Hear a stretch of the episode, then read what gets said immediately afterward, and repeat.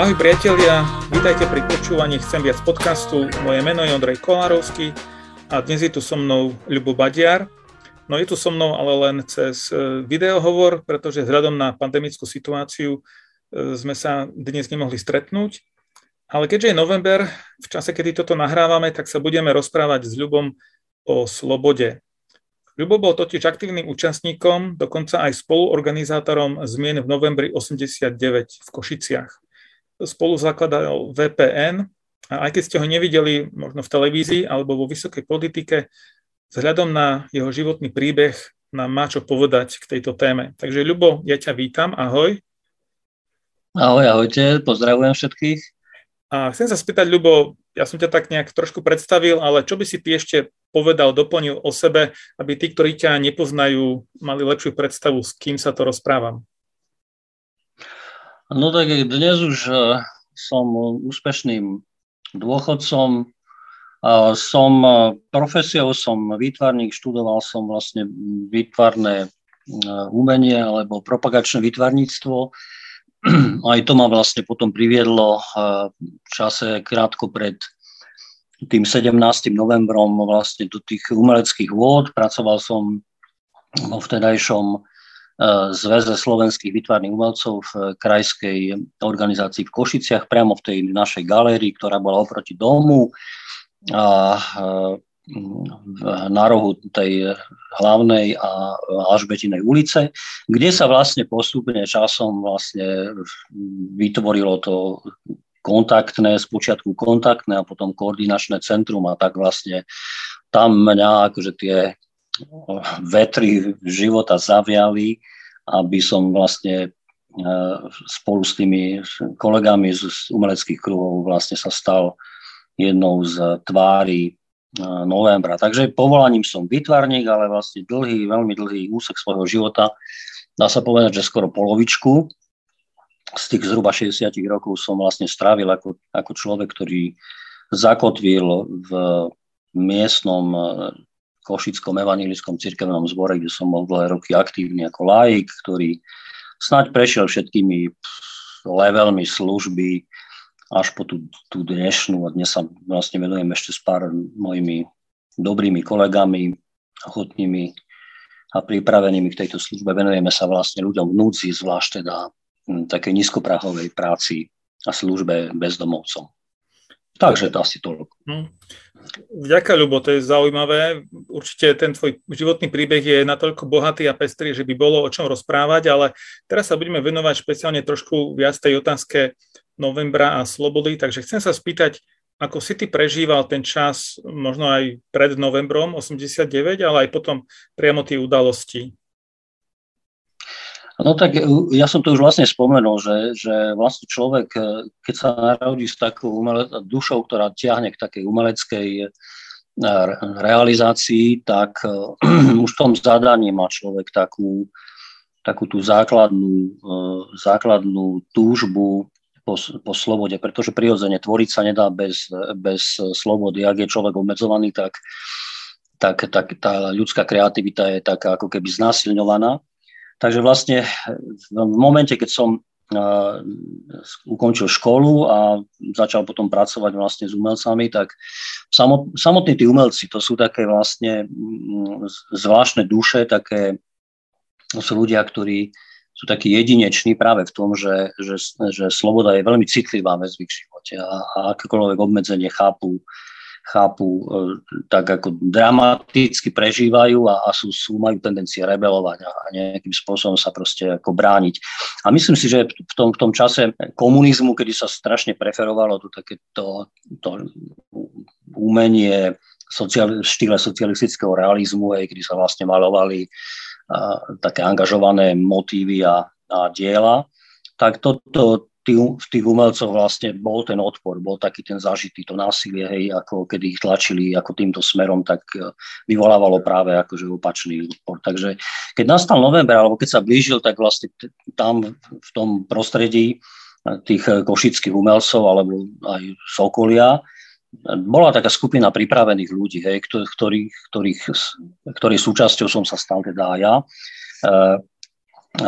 Ja som to tiež teda vždycky tak prežíval, že že tak samozrejme, keď je človek dieťa, tak ako rastie v tom, v tom režime a, a zdá sa mu, zdajú sa mu byť tie veci také ako normálne, ale v momente, ak začne dospievať a, a študuje a, a študuje na umeleckej škole, no tak sa prirodzene tie veci v ňom dozrievajú a, a začne vnímať, že, že to nie je úplne všetko košer, že, že hej, ten svet je predsa len akože bohatší a že nás tu kto si nejak cenzuruje a, a obmedzuje a nejak usmerňuje.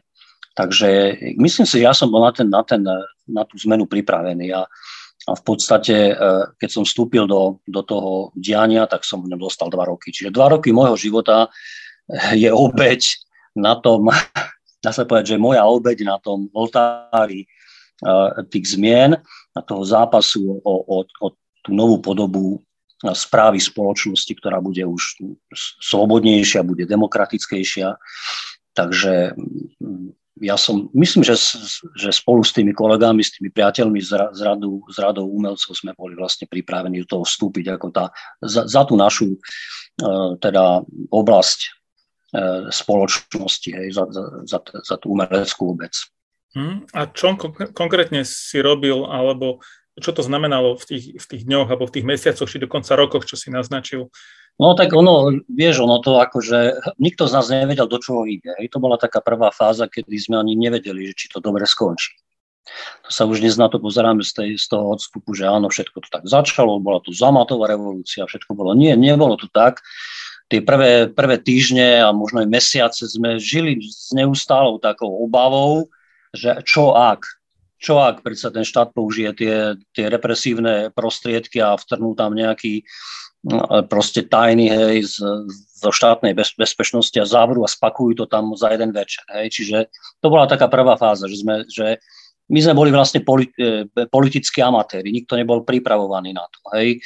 Čiže to spontánne začalo, začalo to obrovským návalom ľudí, ktorí do toho kon- novozriadeného kontaktného centra začali prúdiť doslova akože do noci denne, hej. Ľudia prichádzali proste mm, so svojimi súkromnými príbehmi, s tými boľačkami, hej. Potom prichádzali zastupcovia z tých, z tých e, závodov a podnikov, hej. Vtedy boli iba dva podnikov, národné podniky a štátne podniky, hej. Čiže ľudia, ktorí žili a pracovali na pracoviskách, ktoré riadili komunisti, hej. Čiže oni mali ako dlhé roky ako problémy s tými s tými kádrami, s tými nomenklatúrnikmi, ktorí to tam celé riadili. Častokrát to boli neschopní ľudia, ktorí len boli nominantmi strany. No a to sa vlastne riešilo, ako, akým spôsobom hej, tým ľuďom proste pomôcť.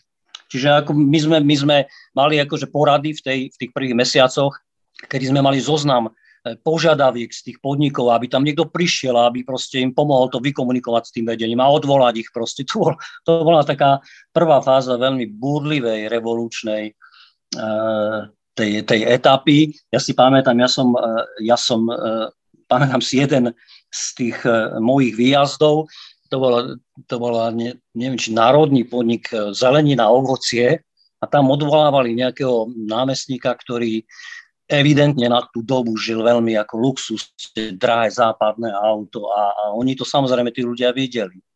No to také dramatické, tam proste, e, proste tam boli, bola prestrelka medzi tými, tými, medzi tou, tým akčným výborom e, verejnosti proti násiliu a medzi tým vedením hej, a, a a ja ako taký arbiter, a my sme vlastne vždy vstupovali ako takí arbitri, ako taký v podstate bez autority, bez nejakého, bez nejakého eh, v rukách nejakého eh, poverenia, nejakého mandátu, ale ako obyčajne to dobre skončilo. Je nejakým, oni už boli na ústupe, už sa báli, už vedeli, že, ako im, že, už, že len ako sa stiahnuť tak nejak podľa možnosti bez újmy. No takže to bola taká tá prvá etapa, no a potom prišli, vlastne prišla éra, kedy kedy uh, hej, bolo treba tlačiť uh, vlastne na, na vtedajšiu vládu, na tie orgány všetky, aby sa kooptovali do tých orgánov vlastne nestraníci, nekomunisti. Hej, tak to bola taká tá druhá etapa, že do tých národných výborov vlastne, hej, podľa tej dohody, ak sa teda dohodlo, e, vlastne boli odvolaní, odvolaná polovička komunistov a my sme vlastne ako, ako nestraníci sa stali poslancami.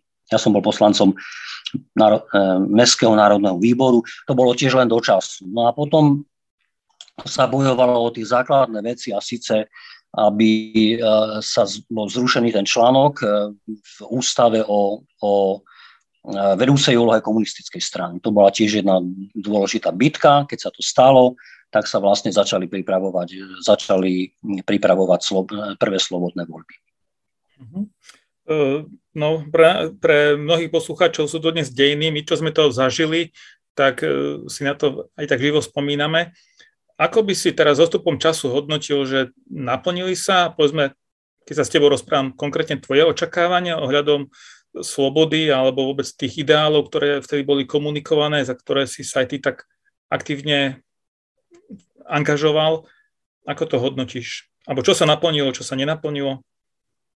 No tak určite, ako to základné sa proste naplnilo. Tak predstava, že, že niekto z nás by sa e, vybral do zahraničia tak ako povedzme nás, náš najmladší syn študuje v Sheffielde na univerzite, ako to niečo nepredstaviteľné. Nepredstaviteľné bolo vôbec vycestovať. Hej. Stále bolo teda nejaké doložky a nejaké ako vízové prísľuby. No proste neprekonateľné množstvo prekážok. Keď nemal človek úplne čistý kádrový nejaký profil, hej, že ja neviem, mal niekoho v zahraničí, tak to bolo skoro nemožné. Čiže všetky tie slobody, ktoré boli vtedy zavreté a zamknuté, sa, sú dnes proste odomknuté. Sú, sú hej, sloboda cestovania, sloboda podnikania, sloboda slova, sloboda, no proste cestovať. Hej. Čiže samozrejme, že tá, tá základná, základná, základný priestor slobody bol otvorený a vybojovaný a dnes ľudia skutočne si tú slobodu užívajú. Pre moje deti je to nepredstaviteľné. Moji dvaja synovia, ten najstarší, Dominik a Filip, ten študent e, hudby v zahraničí, natočili taký krátky dokument práve na počas toho mladého Nemca, ktorého zastrelili na, e, práve v tom medzihraničnom priestore na úteku, keďže chceli študovať. Bol to mm, e, talentovaný klarinetista a chceli študovať proste do zahraničia, no lenže žiaľ, Hej, tak o, o tom natočili krátky dokument, uh, vlastne ako na jeho počet, že vlastne jeho na tom úteku uh, roztrhali proste tí, tí, hraničiarské uh, proste cvičené psy. Takže uh, toto, je, toto je pre tú generáciu ako nepredstaviteľné, že, že by žili v takomto režime. No ale e, druhá stránka, tá, vždy, vždy tá kvalita má ako keby tú odvratenú tvár, tú druhú stranu mince a to je, že čo so slobodou všetko prišlo. Hej, že dnes vlastne v tej našej realite, v ktorej žijeme, zistujeme, že e, na slobodu treba byť pripravený, potrebujeme mať pripravené elity, potrebujeme, aby, aby vôbec aj ako kresťania sme boli pripravení tú slobodu proste ako uchopiť a, a, a žiť ju proste zodpovedne a a čo je nešliapať niekomu na otlak alebo, alebo pošliapať to jeho územie, hej, prekročiť tie hranice mojej slobody, hej, e, v domnení alebo v presvedčení, že áno, že mám na to právo, ale pritom šliapem už po území toho druhého. Hej, to je, to je e, veľká zodpovednosť. V slobode dostávame veľký dar, ale aj veľkú zodpovednosť jeden voči druhému. Takže aj slobodne priletelo a udomácnilo sa s tým znova treba zvádzať nejaký zápas a, a to je ako keby proces, ktorý ktorý sa, ktorý sa začal, ale ktorý sa už nikdy neskončí. Nemôžeme proste zaspať na Vavrínov, že všetko je už dobré, ale stále sa, sa tú slobodu musíme učiť ako, ako prakticky každý deň e, v tej slobode žiť a tvoriť alebo slúžiť. Hej, hej. No ty si naznačil, a ja to teda o tebe viem, že, že si kresťan, že si človek viery, a vlastne dlhé roky si bol veľmi aktívny aj, aj na takých viditeľných miestach v cirkvi.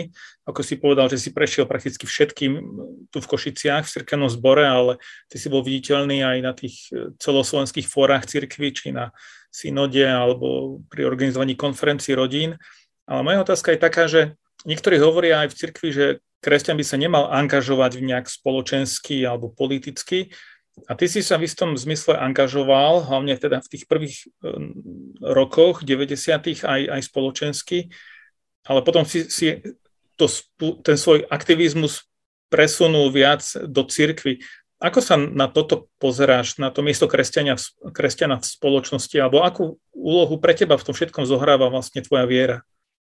ja si myslím, že kresťan sa naopak musí angažovať v spoločnosti. Hej. E, spoločnosť alebo obec je polis. Hej. Tá, tá naša tá, trochu tá, tá to posunuté vnímanie politiky je, že nejaká vysoká, nejaká riadiaca, správna oblasť spoločnosti. A v oblasti, v ktorých sa my môžeme politicky, čiže vlastne občiansky alebo v obecne, hej, v rámci obce angažovať, je nesmierne veľa.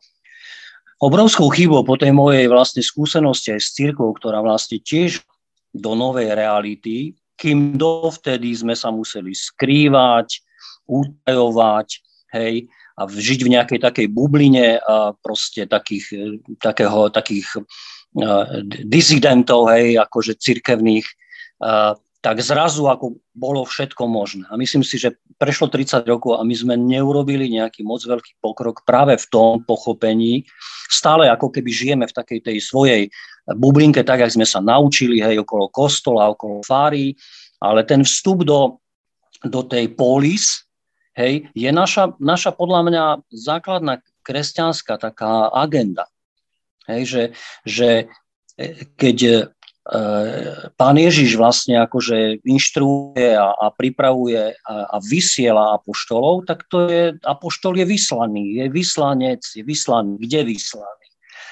No tak nie niekde do inej galaxie, alebo mimo niekde, hej, ako na okraj, e, je vyslaný presne do, do prostredia, kde je pripravený a nejakým spôsobom vystrojený a skúsený e, tej, tej, tej polis slúžiť. Hej. Čiže to je, to je podľa mňa tá základná vec, ktoré v tej, tej, ktorú v tej novej ére slobody si musíme uvedomiť, že proste my, my, máme byť, my máme byť užitoční tam von. Náš život nemôže byť celý, že sami sebe. A ja som dlhé roky takto žil. Tak ma vychovali, tak som, tak som tak to doznievalo nejako, že áno, tak ako kresťan má byť v zbore, má byť, má byť členom nejakého spoločenstva, nejakej komunity a tam žiť a chodiť na bohoslužby a tam sa nejako vyžívať alebo nejako rozvíjať, rásť, realizovať vo vnútri.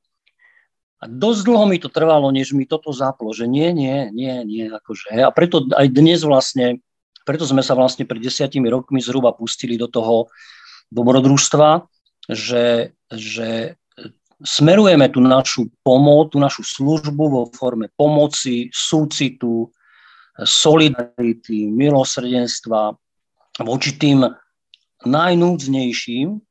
Hej, a doslova si myslím, že tí ľudia, ktorí sú dnes ho- homeless, hej, sú vlastne ako keby stratili domov, sú mimo domova ich, ich najzákladnejší problém nie je, že nemajú strechu nad hlavou. Hej, je to vážna vec, že nemajú strechu nad hlavou a spia v parkoch, lesoch a kdekade, ale oni nemajú domov. Ak by si skúmal viac ten ich, ten ich, uh, ten ich uh, tú ich históriu osobnú, zistil by si, že celé to začalo tým, že stratili vzťahy, rozvod, hej, alebo, alebo alkoholizmus v rodine a, a došlo k rozbitiu tej rodinej bunky a tí ľudia potom už len tak blúdia. Hej, a vlastne prirodzene samozrejme, že to, čo majú, prepijú, prehajdákajú na tý, na, pri tom túlaní a ostanú nakoniec aj bez strechy nad hlavou. Ale to najhlavnejšie je, že, že všetci, všetci, úplne všetci, ktorých som ja doteraz stretol, majú úplne roz, roz, rozbitú. Nemajú sa kam vrátiť, skrátka. Sú stratili domov.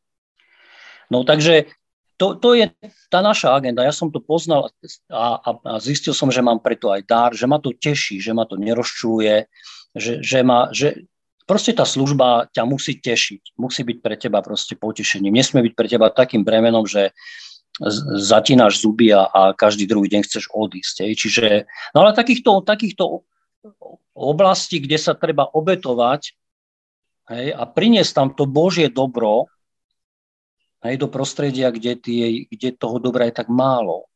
Je naša proste, to je, to je naša svetoslužba. To je ako keby to, je ako keby to, to sveté, čo proste Boh vyhľadáva, čo, mu tak ako, neviem prečo my ako nerozumieme, hej, že ako, no čiže toto je, toto je hm, také moje ako porozumenie tomu, hej, a to, a to skutočne hovorím zodpovedne, lebo ho, hovorím ti, že 25 rokov e, v práci predovšetkým vnútri cirkvi, hej, 12 rokov v synode, zakladali sme rodinné spoločenstvo, teda práca od detí cez vysokoškolskú mládež, potom okolo rodín, rodinné spoločenstva, všetko to bolo ako keby v Sociku bola taká, taká kampaň, taká akcia, neviem, či si pamätáš, či si už bol vtedy taký veľký, že sami sebe sa to volalo. Sami sebe.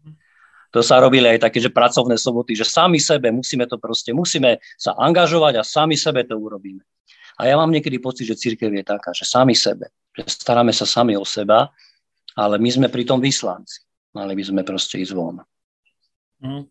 Vlastne tak ty si to už aj naznačil v tejto odpovedi, že tá politická angažovanosť nemusí byť v tých mocenských štruktúrach, ale aj na úplne opačnom protipole vo vzťahu k tým, ktorí sú úplne na okraji e, spoločnosti a ktorí sú úplne bezmocní a a vlastne úplne odkázaný. To je, to je zaujímavá perspektíva a dnes na to nemáme priestor, aby sme to viac rozobrali, ale určite by som sa na túto tému s tebou niekedy v budúcnosti ešte porozprával aj viac. Ešte ak môžem, Odrej, dodať, Jasne. možno si ma inšpiroval teraz, len jednu, jednu, dve vety, že vieš, spomenul si, že, že mocenské štruktúry, hej, ako keby, že e, tie, tie štruktúry, ktoré majú, ktoré majú k dispozícii nejakú moc.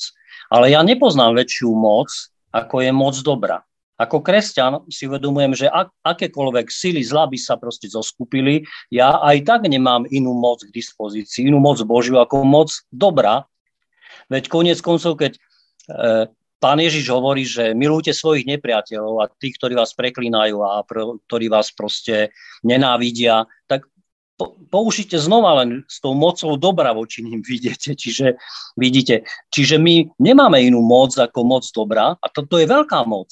Veľká moc. Ja si myslím, že ak by církev vymenila množstvo tých nástrojov, ktoré akože používa, akože sú vysostne sveté pre ňu a, vy, a nahradila by ich tými nástrojmi dobra, tak aj spoločnosť by ju vnímala úplne inak. Pretože ja si myslím, že voči dobru je bezbranný, kdokoľvek, neexistuje oponent, ktorý by odporoval e, tomu dobrému úsiliu.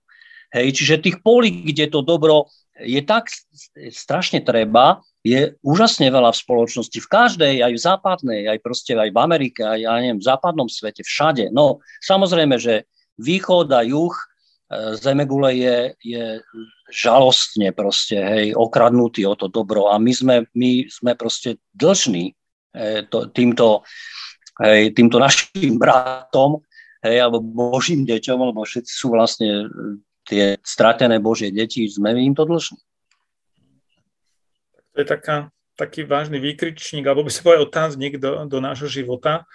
Um, a je pravda, že ľudia aj v súčasnosti sú veľmi až alergickí, alebo stále viac ako keby e, rozčúlení z akýchkoľvek nejakých náznakov, že by církev alebo kresťania chceli nejak zhora ovplyvňovať. Preziať moc. No, presne. A vlastne Áno. ty hovoríš o tom, že, že cez to dobro, uh, že to je asi tá lepšia cesta, aj cez, cez službu, dobrú službu a prinášania toho dobrého uh, ľuďom, že tam ako keby boli ľudia odzbrojovaní od toho svojho hnevu alebo rezervovanosti voči cirkvi.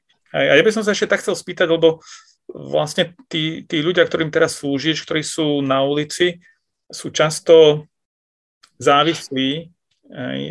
Keď sme sa rozprávali predtým ešte bez mikrofónov, si aj tak povedal, že asi keby sme boli aj my na ulici a v takom stave, že asi by sme aj my veľmi ľahko upadli do závislosti od alkoholu alebo tak. Tak keď sa bavíme teraz o tej slobode aj politickej, tak ako vnímaš tú slobodu doniesť do života týchto ľudí a, a vlastne ako teba evanelium zmenilo? Lebo jedna, jedna vec je transformácia spoločnosti, ale druhá vec je tá, tá osobná transformácia. To, nie, nie je to spoločenské oslobodenie, ale to osobné oslobodenie z Božej milosti. A čo by si k tomuto povedal? No, tak uh, samozrejme, že, že človek je závodou v momente, keď sa keď sa udeje to vnútorné oslobodenie. A je už ako druhoradé, že či to je, či to je fakt nejaká látková závislosť, ktorá ho proste akože stiahuje na dno, alebo je to povedzme môj prípad, že my sme vlastne e, kolabovali e, po dvo- mladom dvojročnom manželstve.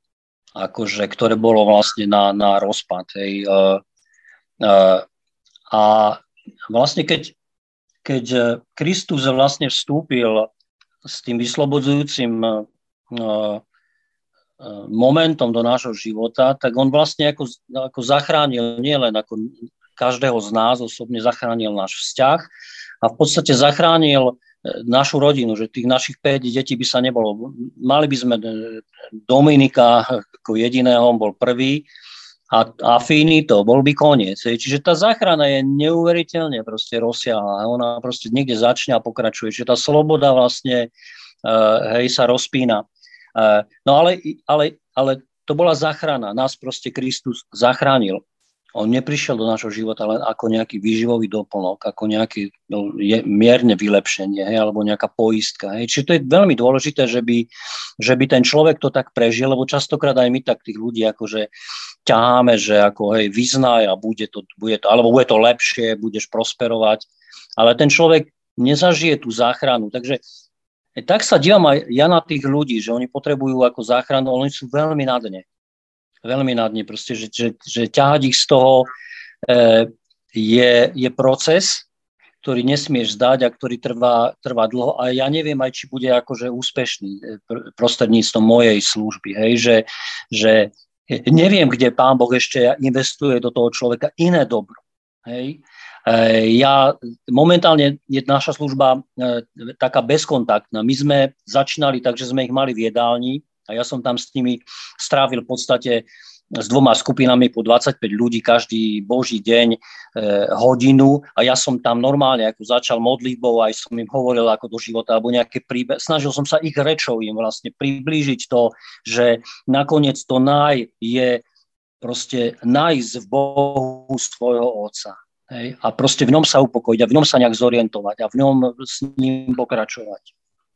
Takže e, samozrejme, že je dôležité, aby to, tá, tá, tá sloboda sa udomácnila vnútri toho človeka, ale je to, je to pri týchto ľuďoch je to dlho, je to beh na dlhú, dlhú trať, je to maratón a treba to s nimi vydržať. Ale zároveň veriť, že to nie je len na tebe, lebo mnohí to vzdajú, povedia, nemám výsledky a vlastne oni hej, proste sídu stále po svojich chodníčkoch. Ja to vzdávam, to, to nie je o výsledkoch, táto služba nie je o výsledkoch a myslím si, že vôbec naša služba, kresťanská služba zameraná na výsledky nie je dobre, dobre, dobre zameraná. Hej. E, myslím si, že potrebujeme sa viac zamerať na zmysel toho dobra. Proste to dobro má význam, či má momentálny e, účinok alebo bude mať nejaký účinok, o ktorom ja neviem. Je, to dobro treba žiť a veriť, že ono koná. Hm. Ďakujem, Ľubo, za to, čo hovoríš čas nám rýchlo beží, tak možno týmto by sme mohli ukončiť a nech aj toto, čo sme sa rozprávali a čo sme naznačili, je takým pozvaním k hľadaniu slobody a, a dobra v našich životoch. A tak ako to bolo nie ľahké aj v celospoločensky v tom politickom zápase, keď to môžem povedať pred tými neviem koľko rokmi, desiatka, pár desať rokov, tak je to aj taký osobný zápas každého z nás k tomu. Tak e, verím, že tento rozhovor k tomu môže poslúžiť, aby sme sa nezdávali a hľadali, keď sa tak stane. A verím, Ľubo, že sa ešte niekedy stretneme pri nejakom ďalšom rozhovore. Takže ďakujem ti a maj sa pekne. Ja budem rád, určite, ak e, je niečo, nejaká téma, pri ktorej sa môžeme ešte stretnúť a pridávam sa k tvojmu želaniu, aby proste čokoľvek, čo bolo pravdivé a, a, a dobré, aby to proste niekoho povzbudilo ďalej na jeho ceste. Takže ďakujem za pozvanie a lúčim sa, ahojte. Ahoj, ahoj, bol som veľmi rád. Priatelia, počúvali ste Chcem viac podcast, môžete nám napísať alebo dať tipy aj na nejaké ďalšie témy. Môžete nám napísať na náš e-mail, Facebook alebo Instagram a teším sa niekedy na budúce pri ďalšej téme. Dovidenia.